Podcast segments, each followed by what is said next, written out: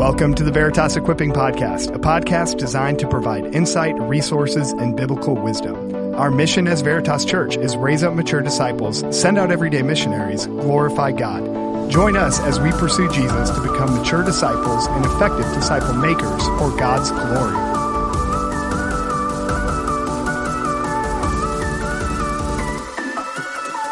Veritas, welcome to our equipping podcast. We have a special episode today. I'm joined with uh, the worship leaders on staff, the praise pals, the liturgy lads. They're all here Caleb, Danny, and Jonah.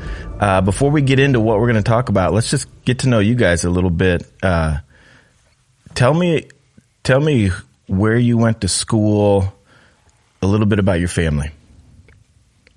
Nice. So I went to Moody Bible Institute in Chicago, and I am married to my wonderful wife, Selena. She's great. And Who are you? and my name, of course, is Danny. That's we a just great start point. talking. All the listeners like, who's talking? Who is this? By now, they should just know the should- sound of my voice, should. right? No, I'm kidding. Yeah, Danny went to Moody Okay, Bible so Institute. this is for Caleb and Jonah. For those listening that are like, I know I've seen all three of these guys, Mm-hmm. but I don't know which one is Danny. How would you describe Danny to them? This is gonna He's be like bad. the manliest, I'd say. Manliest looking. I would also agree with that. He's he's the hobbit with long hair. I wouldn't say that. Oh, that's nice of you, John. He has the combo of both head or hair on the head and hair on the face. Mm-hmm. Okay. Everybody's like, oh, okay, Danny. Yeah, no, right. no. Okay, go on, Danny. Yeah, and that's basically it about me, the Hobbit with long hair. but I think I've already pretty Hey, much hobbits exhausted are it. wonderful creatures. Yeah, I'd love to be a oh. Hobbit. All right, Caleb. Um, I went to school at University of Iowa, um, studied cello performance there, and I, my family, I have a wife named Emma. She's amazing. She's a photographer, and So you studying cello Yeah. performance was your final exam? Like you just had to play something? it was. I was like a big. Um, I, I had like a senior recital. They got canceled because of COVID, so that kind of sucked. Nice. So you didn't do your final? Didn't do my final. Yeah, my senior year. How'd you pass? Um, I just just passed. Educational standards. Yeah. It was a trying time. Yeah. All right, Jonah. Yeah, my name is Jonah, and I went to Ocean's Edge School of Worship, and I'm married to my lovely wife Vina. And Where, where she- is Ocean's Edge? Ocean's Edge is in Fort Lauderdale, Florida. Um, It's a school of worship, kind of like a, a Ocean's trade Edge. school I didn't know, almost. like Kentucky. no, that's pretty close to the ocean. Illinois. yeah. Um, so yeah, went there and married my wife shortly after that. So And two of you guys are expecting a child here soon, right? we are. Yeah. Fun fact: we're a week apart, which is Ah. crazy. Yeah, pretty crazy. Oh, okay. Now, if the other, if people are listening and be like, okay, I, I don't know who, what Caleb, which one's Caleb, which one's Jonah, Danny, Oh, how would I describe them? help our people out. Oh man, how would I describe them? Um, Jonah looks like the like magazine cover of worship fashion. oh, So, I don't know how I feel about that. and then and then Caleb gives like Worship fashion. Worship There's Fashion so much magazine. wrong with that. Yeah, there is so much I subscribe to that. I to agree. Put on yeah. a sackcloth. oh my goodness. Oh man, uh, Caleb, man, I don't know. I mean, the obvious thing is he's got a little less hair than the rest of us. Wow. So, sorry, That's, dude. I mean, yeah, Just is what it is. That's probably the most helpful. Like, Yeah. Oh yeah, I know. Now I know what you're talking about. I mean, you could have said the guy who plays the cello. Yeah, but they already know that. Yeah. Now, now they're tracking. Okay, so we got our worship leaders joining us today. Uh, uh, surprise, surprise, to talk about worship. Uh, it's a, a passion of ours as a church that we want to be uh, worshipful people. And we know when you look in the Bible, worship is more than singing. Uh, that it's all of life, and all of life is all for Jesus uh, to show His worth. But a lot of times when we use the word worship, we kind of we're referring to expressing praise corporately on a Sunday morning. So that's kind of a lot of the lane that we're going to run in this morning, because we want it to be a characteristic of our church that our people sing, our people express praise to God, uh, and not just want it. I feel like anytime I talk to people who visit our church, that's one of the things they say. It's like, oh, your people praise. They they sing out. That's such a sweet thing. But we want to always continue to grow in that. So we're gonna we're gonna talk about that today. Uh, so guys, just starting off, what is worship? That's so good. Um, it comes from the word. Now, Danny, correct me if I'm wrong because I'm so bad at words. I am too. What? It's worth scope. Worth, worth, no. Worth You got scope. There we go. Not even try, close. try. We're close. um, which means to ascribe worth, and that's what we're doing when we worship the Lord. We're ascribing worth unto Him because He's worthy of all of our hearts, actions, and of course our worship. So that's what we're doing when we gather together. We're ascribing that worth to the Lord. Yeah. We actually get a picture of that too in Revelation 5, which I'm going to flip to now. Don't judge me if it takes me a minute to get there. But you kind of have this throne room scene where John is looking and he sees the Lamb who's Jesus. And it says this Then I looked and I heard around the throne and the living creatures and the elders of the voice of many angels, numbering myriads of myriads and thousands of thousands, saying with a loud voice, Worthy is the Lamb who is slain to receive power, wealth, wisdom, might, honor, glory, and blessing. And so it's just coming before the Lord and saying, Yes, you deserve every bit of our affection, every bit of our love. We're ascribing worth to you. You are worthy. So, uh, on that definition and even the examples of worship we see in Scripture, what do you, what do we think we learn about worship, and what are some of the ways that we see worship go wrong in churches, or, or maybe like that it's concerning? That's a good question. Uh, I think where we see it go wrong, um, I think it, it becomes more of a performance thing. It becomes more about us, and I think the abilities that we have and the creativity that we have, rather than what we're actually doing, like what who we're supposed to be actually ascribing that worth to. I think the focus can be drawn too much on just I don't know, like very physical things, um, as opposed to like the Lord and like the throne room, like picture that you just described in Revelation. Um, I think it's really easy. I think to get lost in that sometimes, just as a church. Yeah, and I think it can go wrong when we make worship more of like an emotional thing too, and not like actually just focused on our Creator God, and it's like more of an experience, emotional experience that can become. So, so in that, how do you walk the line? Like, what is good emotions and what is bad emotions in worship? Because we're made with emotions, and mm-hmm. Scripture commands us to express emotions. But when, when does it go wrong in that? That's a good question. I think when you don't have the emotions tied to like substantial truth that you're proclaiming and uh-huh. singing. So if you're singing some songs together, but they don't ever really get at who our our Lord is, what He's done, and it's you can tell what's really moving people is the music, the rhythm, the lighting, the maybe you know whatever like haze they put in. But we're not actually singing anything really deeply about god. That might be a warning sign of like are we actually looking at who we're meant to worship or is it making it more about the experience? Yeah, mm-hmm. where where it can go to emotionalism, yes. Where you're just trying to manipulate the emotions, and people walk out feeling like worship was great because I had an emotional experience. But truth should stir up emotion. So it's like that should make me joyful. That should make me lament. That should make me excited, and that should come out in our worship when it's kind of rooted in in truth or an, a response to that truth. Yeah, for sure. Sometimes it feels like when you have certain levels of quality uh, in a church service and presentation, you fall into this trap of like people feeling it's a concert and they get into a watch mode rather than a participation mode. Um, I can just go on about my concerns. What what, what other ones do you guys feel? No, just yeah, just going off of that, the importance when we gather together, we we talk about this. This is one of our values here that we encourage and value our congregation to participate in our worship and not just spectate. And that's been for all of us, I think a driving force behind what we want to do here is how with every step we take, every song we sing, every leading moment, how are we encouraging the congregation not just to look or come with a consumer mindset, but actually say, I'm a part of this? Because the reality is, there isn't really beyond anything like a separation between the people on stage and the people in, in the seats. We are all the gathered family of God and we're all made to worship together. And so that's, that's a huge value for us. Hmm. Yeah, I don't know about you guys, but whenever I'm leading, that's just always something that I keep at the forefront of my mind is how I'm engaging the congregation, like song to song, um, thinking about certain I don't know areas within a song. Like how do I how do I engage them just a little bit more? Whether I'm just inviting them to sing louder or inviting them to express a posture of praise. Um, I think that's just something that as a as a leader, uh, as a worship leader, we're called to invite them to also participate, like you're saying. Um, so it's just something that I just I'm constantly thinking about when when we're leading. So, when you guys put together a set for Sunday morning, are you just sitting in a room with your instruments and be like, "That's a cool song, we should do that"? Uh, what what's kind of the thought process to intentionality in a worship set for us on Sunday morning?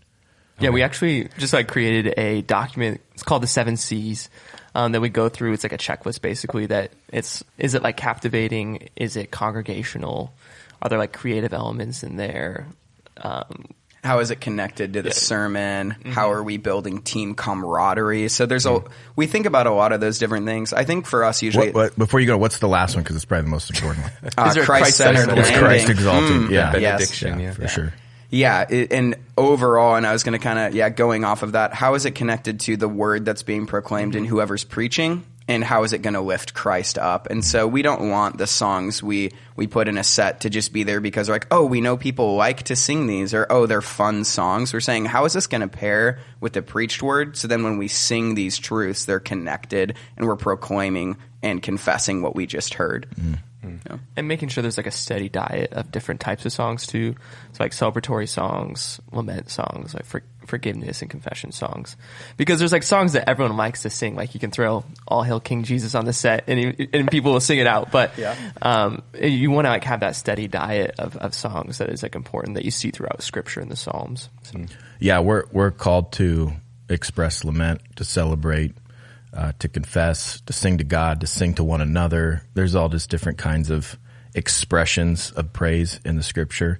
Uh, one of the things we've tried to be in, intentional at, though, is there is an um, an imbalance of emotions called for, and joy and celebration is the dominating emotion of praise because of the hope we have in the gospel. Mm. And even when you read the lament psalms, there comes this but God mm. kind of turn of, okay, I'm lamenting, but I'll, yet I'll put my hope in you. And I, I think we always want to um, have a dominant uh, emotional express of celebration that says, oh, these guys are saved people. Mm. Yes. Like they found the hope in the gospel. And I love that as a part of our church. Um, so why, why is worship important, guys?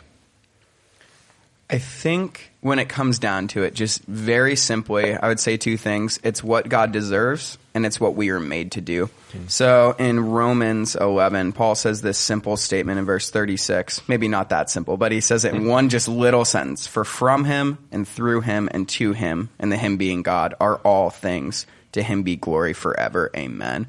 So he's saying, hey, we were actually created for the purpose of giving worth to God. That's actually how we were made. We're all worship beings deep down, like we were created to worship. And I love one of the my favorite quotes that is kind of uh, an old dead theologian, Augustine, riffing on this, is he says, "You stir man to take pleasure in praising you, because you have made us for yourself, and our heart is restless till it rests in you." So it's what we were made to do. It's who we were made to worship, and God is the only one worthy of that. I think that's really important that people can tend to miss where that worship is just a part of the Christian life mm-hmm. rather than the central purpose of the Christian life. We were made to worship. We will worship for all eternity. Um, we find our fulfillment in praising of God. That's kind of rooted in our DNA of, of how He made us.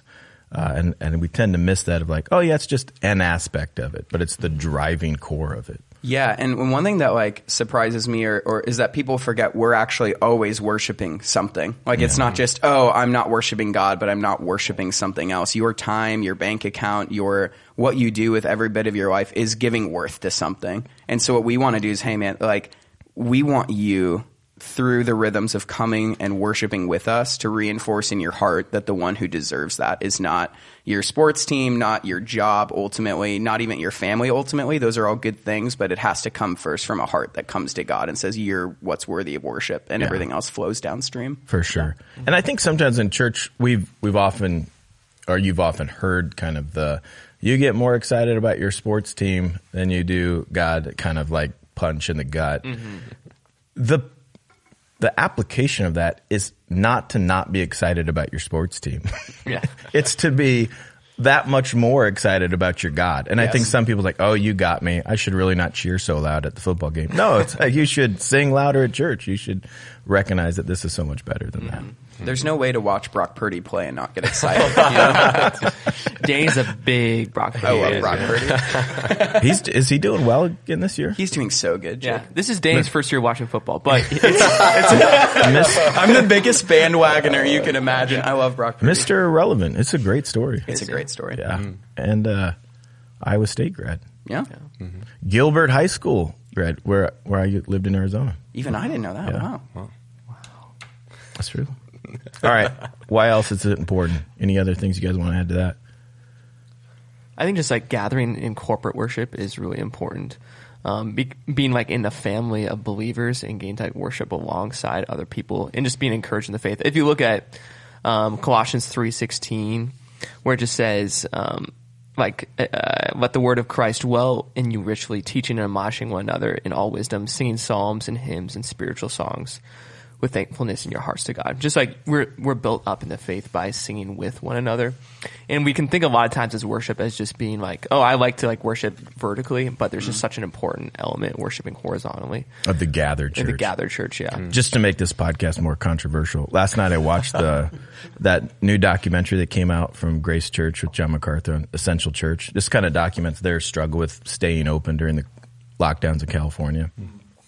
and just you can look at physical health, but to look at spiritual health and understand why we were made, like the, to gather with the body of Christ to sing praises is essential. Yes. Like it's it's so important to who we are and how we were made and if if you're not worshiping you're going to have side effects to that. Like you may not be able to diagnose it, but it's like there's it's there's some troubling things there if we're not doing what we were created to do in that sense.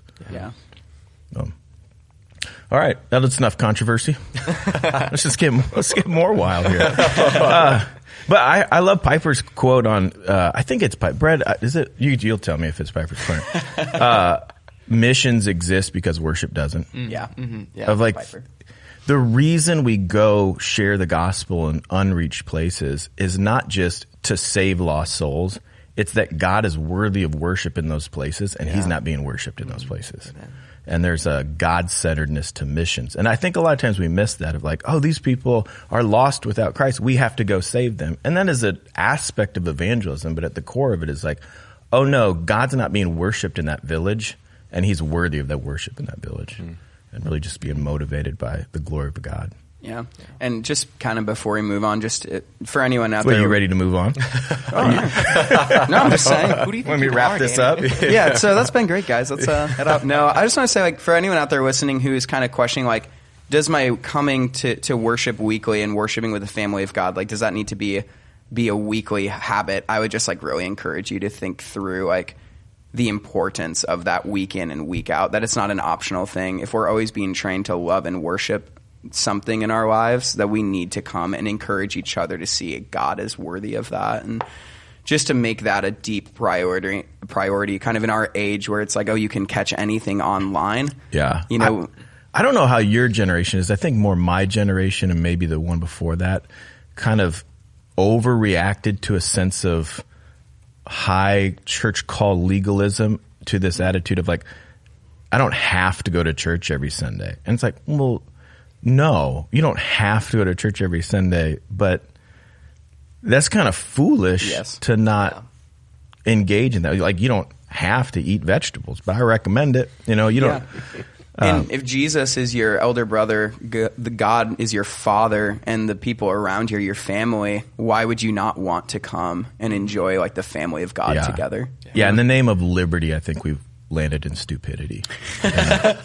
And, uh, no, not in any like a cruel way, just like No, no, yeah. that's that's harm, harmful to your soul. Yeah. if you're not doing that.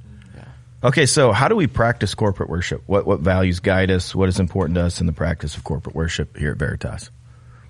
I mean, I think just kind of going along with what we were just saying is making coming to church a habit is so important. If you're just coming to church, you know, once a month and you're only just being encouraged by the church body once a month, it's going to be like hard to really um, just like grow in, in your love for the Lord and, and worship in that way. So just I think making coming to church a habit is super Do, important. do you think it's like a muscle that you Yeah. work, or it's in shape or out of shape? I, I would I would say so. Yeah, I think so too. Yeah. Mm-hmm. And I think like also it's like when the church comes together, that's not supposed to be our only time that we worship. We're worshiping through the week, and this is our one time we're coming together to worship Yeah. as a body. And so, if none of us are worshiping throughout the week, and we're just depending on coming to church as our one time to worship the Yeah. Lord, that's a problem too. I I I listened to a message. I think I can't remember. I I've been hit a lot. I have like these vague memories. I, I don't know where I heard it, Uh, but something to the effect of like sometimes the, the the thing our soul needs most is to be in the room to hear the body of Christ sing, Yes. Yeah. like to be in the presence of other people, brothers Yeah. and sisters, worshiping God, and to not have that is you just get a malnourished soul. Hmm. And that kind of leads right into the kind of when we think about congregational or corporate values, this next one, we've hit on it that like we value and prioritize participation of everyone instead of a performance of a few people hmm. because if everyone's coming to, to gather and worship, but nobody is, is singing loudly or participating, you're missing out on the opportunity to encourage the, the brothers and sisters in the room around you and actually like look at how great our God is. And so it's a challenge for everyone of like, let's come and participate because our God is good and because the people around us might be encouraged by our acts of worship and faithfulness, even if we don't realize it in the moment. Hmm. That's good. One of the things you may notice coming to Veritas long enough is just a diversity of musical expression, hmm. Whether it's using the cello, the violin, having some funky blues, some some rock, whatever. There's there's like a discipleship purpose behind that because if you don't work that muscle, you can easily slip into making worship about your preferences. Mm-hmm. And you don't know how diverse the body of Christ is. And you may have a rude awakening in heaven when it's like, oh, I don't like this song. It's but because it's not about the song or the musical style. It's about the God that we worship. Yeah. Mm. And my hope is for our people is that you would be so captivated by God, you could worship to anything, anything that's true and, and, and accurate. It's like, because here's what could happen, especially like for SALT students, they grow up and it's like, I get used to this quality of music, this style of music, and then your job takes you to rural Iowa and it's like they got a bad organist and they sing hymns and you have an attitude of like, I can't worship to this. And it's like, no, no, no, it's the same God. Yes. And you need to love that God. And whether you end up in cowboy church in Oklahoma or uh, inner city church in Chicago, like you are a worshiper. And uh, we just want to work that muscle where you never come in and be like, oh, I don't really like this style. It's always about God. Yes. And we want to help you worship in, in a variety of expressions. Yeah. Anything else you guys would add to that? Well, what do we say all the time? Like worship isn't a genre, right? Yeah. And I think that's definitely something that we've just I don't know built as a as a culture even before Caleb and I came on staff, and that's just been really sweet because I think we have the same hearts. Is you know worship isn't just music, um, you know it's it's our lives, it's how we live, you know. So Okay, so let's get weird. Why, uh, why physical postures in worship? Yeah, I think one reason is that God actually made us as in like he created us in a body. We're embodied people, and that's not actually going to go away. In uh, Philippians three.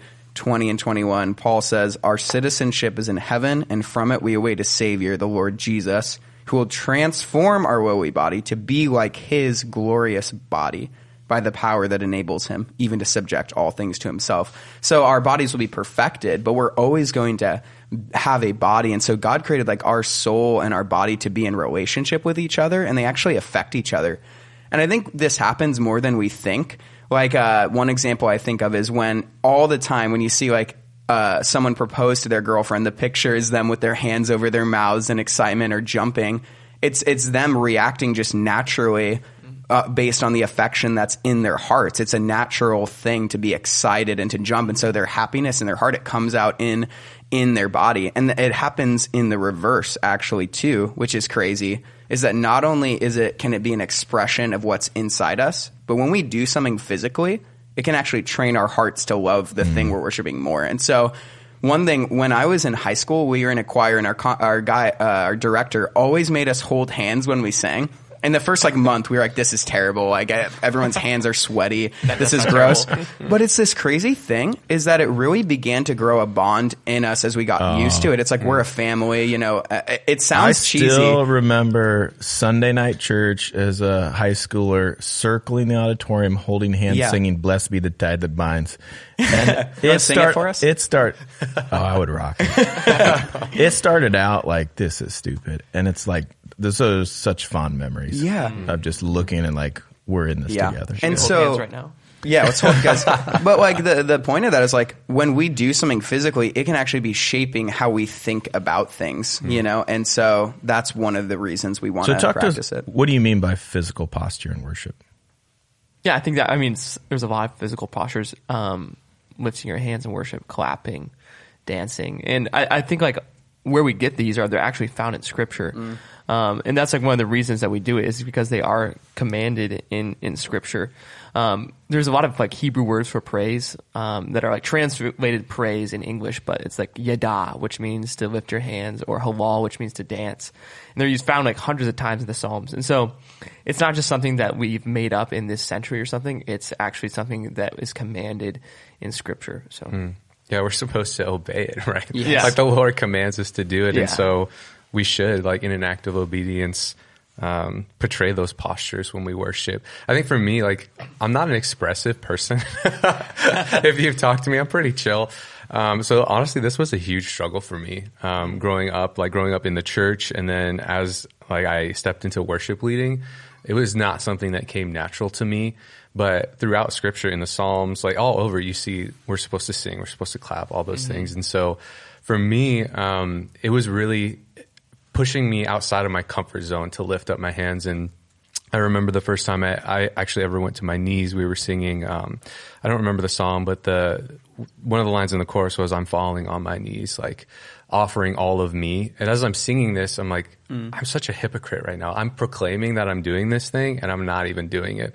And so I just went to my knees and started worshiping the Lord. And uh, I'll never forget like the that moment of just like in obedience. I didn't fe- I didn't want to, but I did. And um, I don't know. The Lord met me like in that place, in that in that response to to worshiping Him, and um, it just kind of began this journey of obedience for me. Um, and now I just can't. I can't not express like we gotta- worship, like and Just lift to my be hands and, truthful. and clap. Yeah, We just need to edit all our songs. Like I'm falling on my knees, metaphorically. Yeah, You don't actually have to do this. yeah. It, like, actually like, need what, you do what is up with that? I'm lifting it's my crazy. hands in my heart.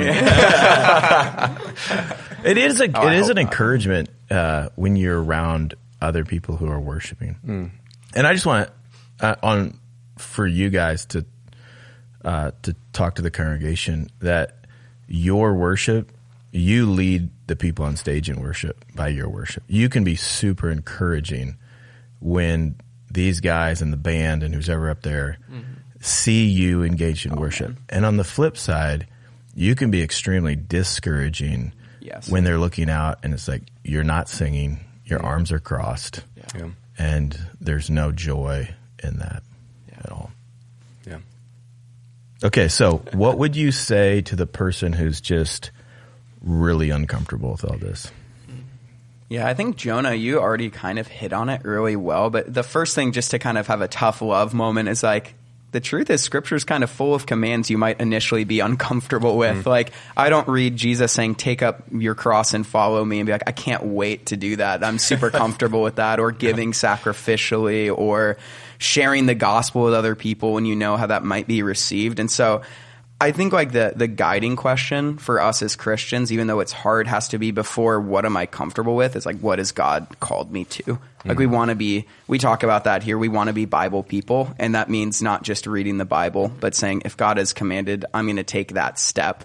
Now I understand that that's scary sometimes. Um, and it's hard to be like, this is not naturally who I am. I'm going to be thinking about so much while I'm doing this, the people around me, the, the anxiety that, that comes to. And so just a few simple things I would encourage you is like, just come next week and take one small step of obedience. Like if you need to just one time during a song, just sing out a little louder because God has called us to sing, or you need to just raise one hand because you're you're expressing surrender and dependence on God. Like take one small step and trust that God is going to start to to train you to to fall into that more and more because he's commanded it. And so if you're faithful to obey it, he will slowly stir that in your heart.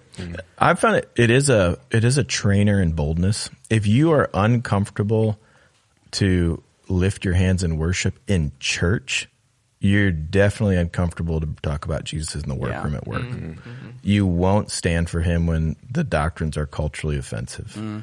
Um, it's a it's an exercise in boldness. But what at what point is it cultural or personality driven? And can expressiveness in worship go too far in corporate worship? Mm. What do you guys think?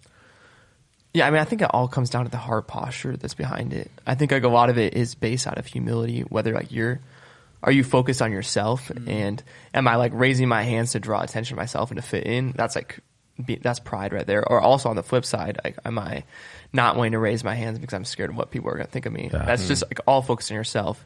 And so it's like, I think it comes down to and being humble and just thinking of God more and being like, no, I I'm called to this, or um, and so just like focusing on yeah the Lord instead of yourself in worship is, I think like what it boils down to. There's also a sense of knowing your context, mm-hmm. um, where if in the name of being expressive in worship, if somebody sprinted down the aisle to the mm-hmm. front and just got up on stage and started twirling in expressive joy, it's like everybody in this room is now looking at you. Yeah. Mm-hmm. And you have stolen the attention from our God. If you're standing in the row and people are lifting hands, nobody's that's just a part of of corporate worship. And I think sometimes we in our very individualistic society, we think church is about me mm-hmm. and my expression of worship. You can do that at home. Yeah. But when you gather with the body, this is corporate worship. Mm-hmm. So there's got to be a level of uh, social awareness of context to be mm-hmm. like, what does corporate expressions of worship look like together? And when is my expressions of worship just a distraction for the rest of the room? Yeah, absolutely. Any counsel you'd give on that, on how to figure that what what that line is? Oh man, how to navigate? He's that. asking the hard hitting questions, He boys. is asking It's the hard hitting questions. It's Um, good stuff. Yeah, I think I think it goes both ways in the sense of we, we kind of talked about the heart motive of a good question to ask is am I making this about me? You know, and honestly my guess is for most people it's the opposite where it's I'm making about me by not being expressive, you know, and I don't want to be noticed or seen, but that's always the, the the question is like you said Jake, is this taking attention off of God? But then the other question that we already hit on, you have to ask is, well, has Scripture commanded it? And then mm-hmm. that that's a great way to know. Beyond preference, hey, Scripture has commanded us in certain times to clap our hands, to lift our hands, and so you can't let kind of this fear of distraction lead you to to disobey God's word. And then for the other side, I would counsel people if you're singing, and this has been me sometimes in my judgmental heart, if you're singing and you're seeing someone else being extremely expressive, if I'm letting that ultimately distract me from God, that has to be on me first. I don't know their heart motive. You know, they might have to answer to God for being distracting by making it about them. But ultimately for me, I'm like, well, my vision should still be on Jesus, you know? Well, yes and no. I think I look at Paul's instructions in in First Corinthians where God is a God of order, mm-hmm. and their worship was disorderly, and mm-hmm. everybody was doing what they wanted to do. Mm-hmm. And there's a certain sense of like, hey, you don't get to do whatever you want to do when you want to do it when you're in the corporate worship setting because you're you're wrecking our our corporate gathering. Yes. So there's a sense of like understanding that you are one person in a room, a part of a body that's being led to do things together. Yes, correct. I'm speaking, I suppose, more to the people that, like I used to be in middle or high school, that would see people raising their hands or singing boldly, not think beyond that, but then I'd be thinking, oh, I doubt they ah, actually believe that. Or you know what I mean? Faker. Faker. Yes, correct. So absolutely, there's a certain Yeah. point where it's just like, there's no way not anyone could be paying attention to you with what you're doing, you know? And I, I think it comes back to like looking at what is commanded in Scripture, and like if you're like, like I feel called to like do this, like go and twirl cra- like crazy stuff on stage. Like I think like that's you can't just say I feel called to this in a corporate gathering. I think you can look at what's commanded in Scripture, and Yes. that's kind of more the parameters that are set. Um, I think it's commanded in scripture and, and context because there's certain things. If you go to Africa and you're a part of a worship service and there is dancing throughout the room, you dancing is not going to stand out. In fact, you not dancing might stand mm-hmm. out. Mm-hmm. But if you're in rural Iowa in a church that's hymns and a hymnal and you start dancing, you're not helping the corporate worship in that sense. And I think in, in like, it's like, well, we're commanded to dance. Like, well, David danced. Um, there was a descriptive, I don't know if that was prescriptive there, or is your heart motive just to be so self-centered in how you want to express your individual worship? That would be one, one concern I'd have with kind of using the Bible to justify disruption. yeah. You know? So what, what are some ways that people can grow as worshipers? Well, I think just what we've been talking about, obedience. Um, we're supposed to worship in spirit and in truth. And um, if we look at the Word of God like as our ultimate source of truth, um, just like what Danny said, like if you like in a worship setting, in a corporate worship setting, lifting your hand, like if you just you're worshiping, lift up your hand, like I don't know, push past that discomfort and actually walk in obedience in that. I think that's just a very simple way to grow, you know, in our worship. And then there's just, I don't know, so many resources and books that I think that we've read. And um, maybe, Danny, if you want to talk more about that, um, just like, I don't know, just even things that we've read together as worship leaders, I think would be a great resource too. And, oh, sorry, go ahead. No, you. you I was gonna say, and I think like just growing in your spiritual dip- disciplines, reading your Bible throughout the mm-hmm. week, is going to pay off a lot in growing in a mm-hmm. worshiper on a Sunday morning. Um, so just not relying on the Sunday morning gatherings to mm. grow as a worshiper, That's good. but reading your Bible, pray, and I think you'll. That, that's like the the most important thing I think you can be doing. Sweet. What, what are some of those resources? Yeah, we got a few here. Um, there's one article that that is if you're someone who's like, man, I don't have time to read a book, which I understand. You're a mom, you're a dad, you're working 50 hour weeks, whatever. Um, one resource that's super helpful that's highlighting all that we've talked about is an article on desiring God by Bob Kauflin, who's just been a faithful worship leader for decades, and it's called Physicality of Faithful Worship. So you can go to Desiring God, search Physicality of Faithful Worship, and it'll pop up.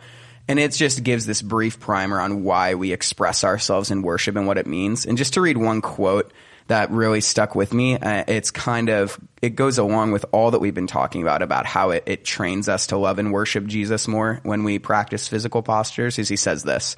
Sometimes we need to be jolted out of our laziness. Occasionally on a Sunday morning, I feel disconnected from what's taking place. I find my thoughts and affections wandering or dull. In those moments, I've knelt down or raised my hands to acknowledge God as God and I'm not, and that He alone is worthy of my reverence, obedience, and worship. And eventually, those actions help draw my heart to appreciate more deeply what I'm singing or hearing. I've done the same when I've been alone. In both cases, my body trains my heart to recognize what's real, what's true, and what matters. So, just a beautiful thing. That's uh, just a taste. I would go and read the rest of the article, but if you don't have a lot of time to read a book, that's where I'd start. But we got a few really helpful books as well. Caleb, uh, there's one that's kind of stuck out to you. Yeah, it's a real short book um, by Darren Whitehead, and then Chris Tomlin uh, adds in some. Um, Never heard of him. yeah, the legend, the goat. Uh, he adds in some commentary in there, um, but it's just talk. It's called Holy Roar. It just goes through um, just different postures of praise um, that the different Hebrew words for praise that are different postures of praise, and so um, really good and like transformative for me of how I think about postures of praise. Um, and it's a real short read, so Yeah, you introduced me to that book, and I read it. and I thought it was just so practical and just such an easy read, um, but also just really challenging too. Um, yeah, such a good book. Uh, another one that we've been reading together uh, as worship leaders is called Rhythms of Grace, um, and uh, we're about like halfway through. Would you say? Yeah. Uh, and I think it just goes. Caleb's like, ah, kind of. we've been working our way through it all semester, reading it for six months, but it's been yeah, I, it's yeah. We've been taking it really slow, which I'm actually really grateful for because it just feels like it's a lot um, weightier, I think, and it, it delves a lot deeper than uh, something like Holy Roar. Um, like there was a chapter that covered uh, church history and like worship, and um, it's just full of so many good things. Um, a lot of practical things too, as we've just been, um, yeah, reading it together. It's been awesome. So that's another good one, Rhythms of Grace. Yeah, the, the history of church worship is fascinating. If you dive into that, um, what's what's your guys' hopes for what corporate worship is like on Sunday mornings at Veritas Church? I think just a gathered people that come that are obsessed not with ourselves or even our church, but with God. Because I think if people come and their vision is focused on Christ crucified, on Christ risen now in heaven, and we're glorifying Him, and we really have trained our, our hearts to see that and want to praise Him, like the physical postures will come and the singing out will come because we can't help but be excited about our God. So I think just to people that are coming saying, Yes, I'm ready to worship the King, uh, my heart is captivated by the glory of God beyond anything else. And then that comes out in how we worship. Yeah, that's really good. Yeah, and just s- staying singing out. I think that's just. I, I love that about this church, and that's one of the coolest things. As, uh, as when I came on staff, just like seeing that and hearing that has just been so sweet. So continuing in that um, would be awesome.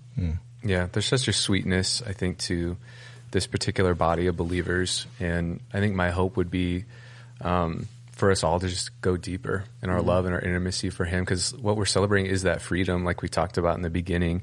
And like, it's the greatest thing that's ever happened, you know, in, in, uh, in the, in the world. And so, um, I think just, um, continuing to walk into that expressive, like, um, of, of worship um, and celebrating the joy that we have in in Jesus Christ is is something that should be loud and exciting and energizing.